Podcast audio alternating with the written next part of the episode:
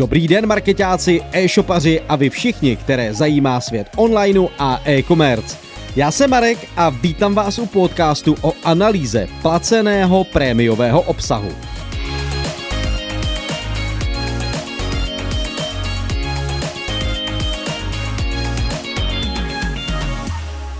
V dnešním podcastu se podíváme na zoubek tomu, jak se v Česku řeší spoplatňování prémiového obsahu na internetu.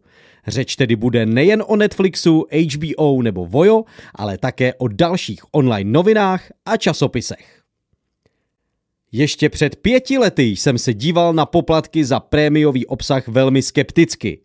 Tehdy bylo toto téma hodně v plenkách a myslím, že ne každý mediální subjekt to vzal za rozumný konec.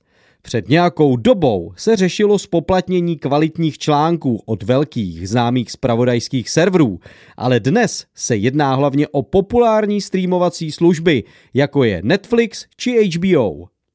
Rozporuplný start. Počátky spoplatňování kvalitního obsahu se datují někam k roku 2010-2011. S účtováním se poměrně vyčkávalo, přičemž jednotlivé online deníky a magazíny nakonec zvolili vlastní postup, takže dosud neexistuje žádný jednotný systém, který by řešil hromadné spoplatnění kvalitního obsahu a čtenáři tak nemuseli platit každému médiu zvlášť. A to už se dostávám k pohledu za hranice. Na Slovensku zvolili metodu zvanou Piano, kdy si zájemce předplatil jednu službu ale měl k dispozici hned několik spravodajských serverů, deník SME, hospodářské noviny a podobně. Ovšem u našich sousedů to nakonec nedopadlo dobře, protože projekt byl v roce 2016 ukončen.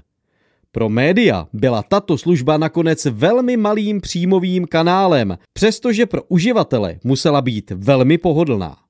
Kde vidím neúspěch? Domnívám se, že média celou věc uspěchala a zvolila špatný postup.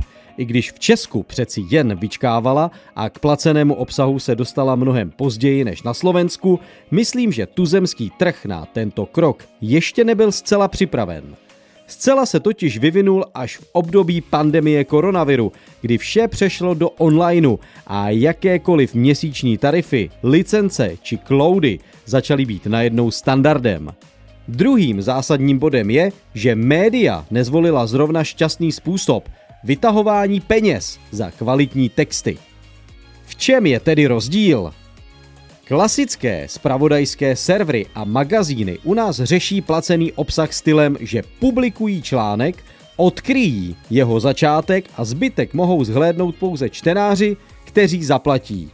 Oproti tomu streamovací služba funguje naprosto odlišně – Tady naopak nespatříte ani sekundu z obsahu, aniž byste zaplatili, případně se zaregistrovali. Vidím tedy ohromný rozdíl v tom, že si svou kvalitu drží pěkně pod pokličkou a čekají na uživatele, dokud je nepřesvědčí reklamy, upoutávky či doporučení od známých. U online médií tak bohužel nevzniká to tajemné kouzlo, co nás za zavřenými vrátky čeká. Jakmile totiž člověk klikne na článek, přečte si nadpis a úvodní odstavec, ztratí zvědavost a zámek dále již neodemyká. Vím, že oba formáty jsou v této analýze těžko srovnatelné a neříkám, že se média mají držet formátu, který zvolili streamovací služby. Minimálně bych ovšem doporučil se k podobnému řešení trochu přiblížit. Dovedu si pak představit, že například z iDnes.cz zmizí z běžných kategorií zamčené články a k dispozici budou již jen ve speciální části webu pro registrované. A dále je to už jen o marketingu.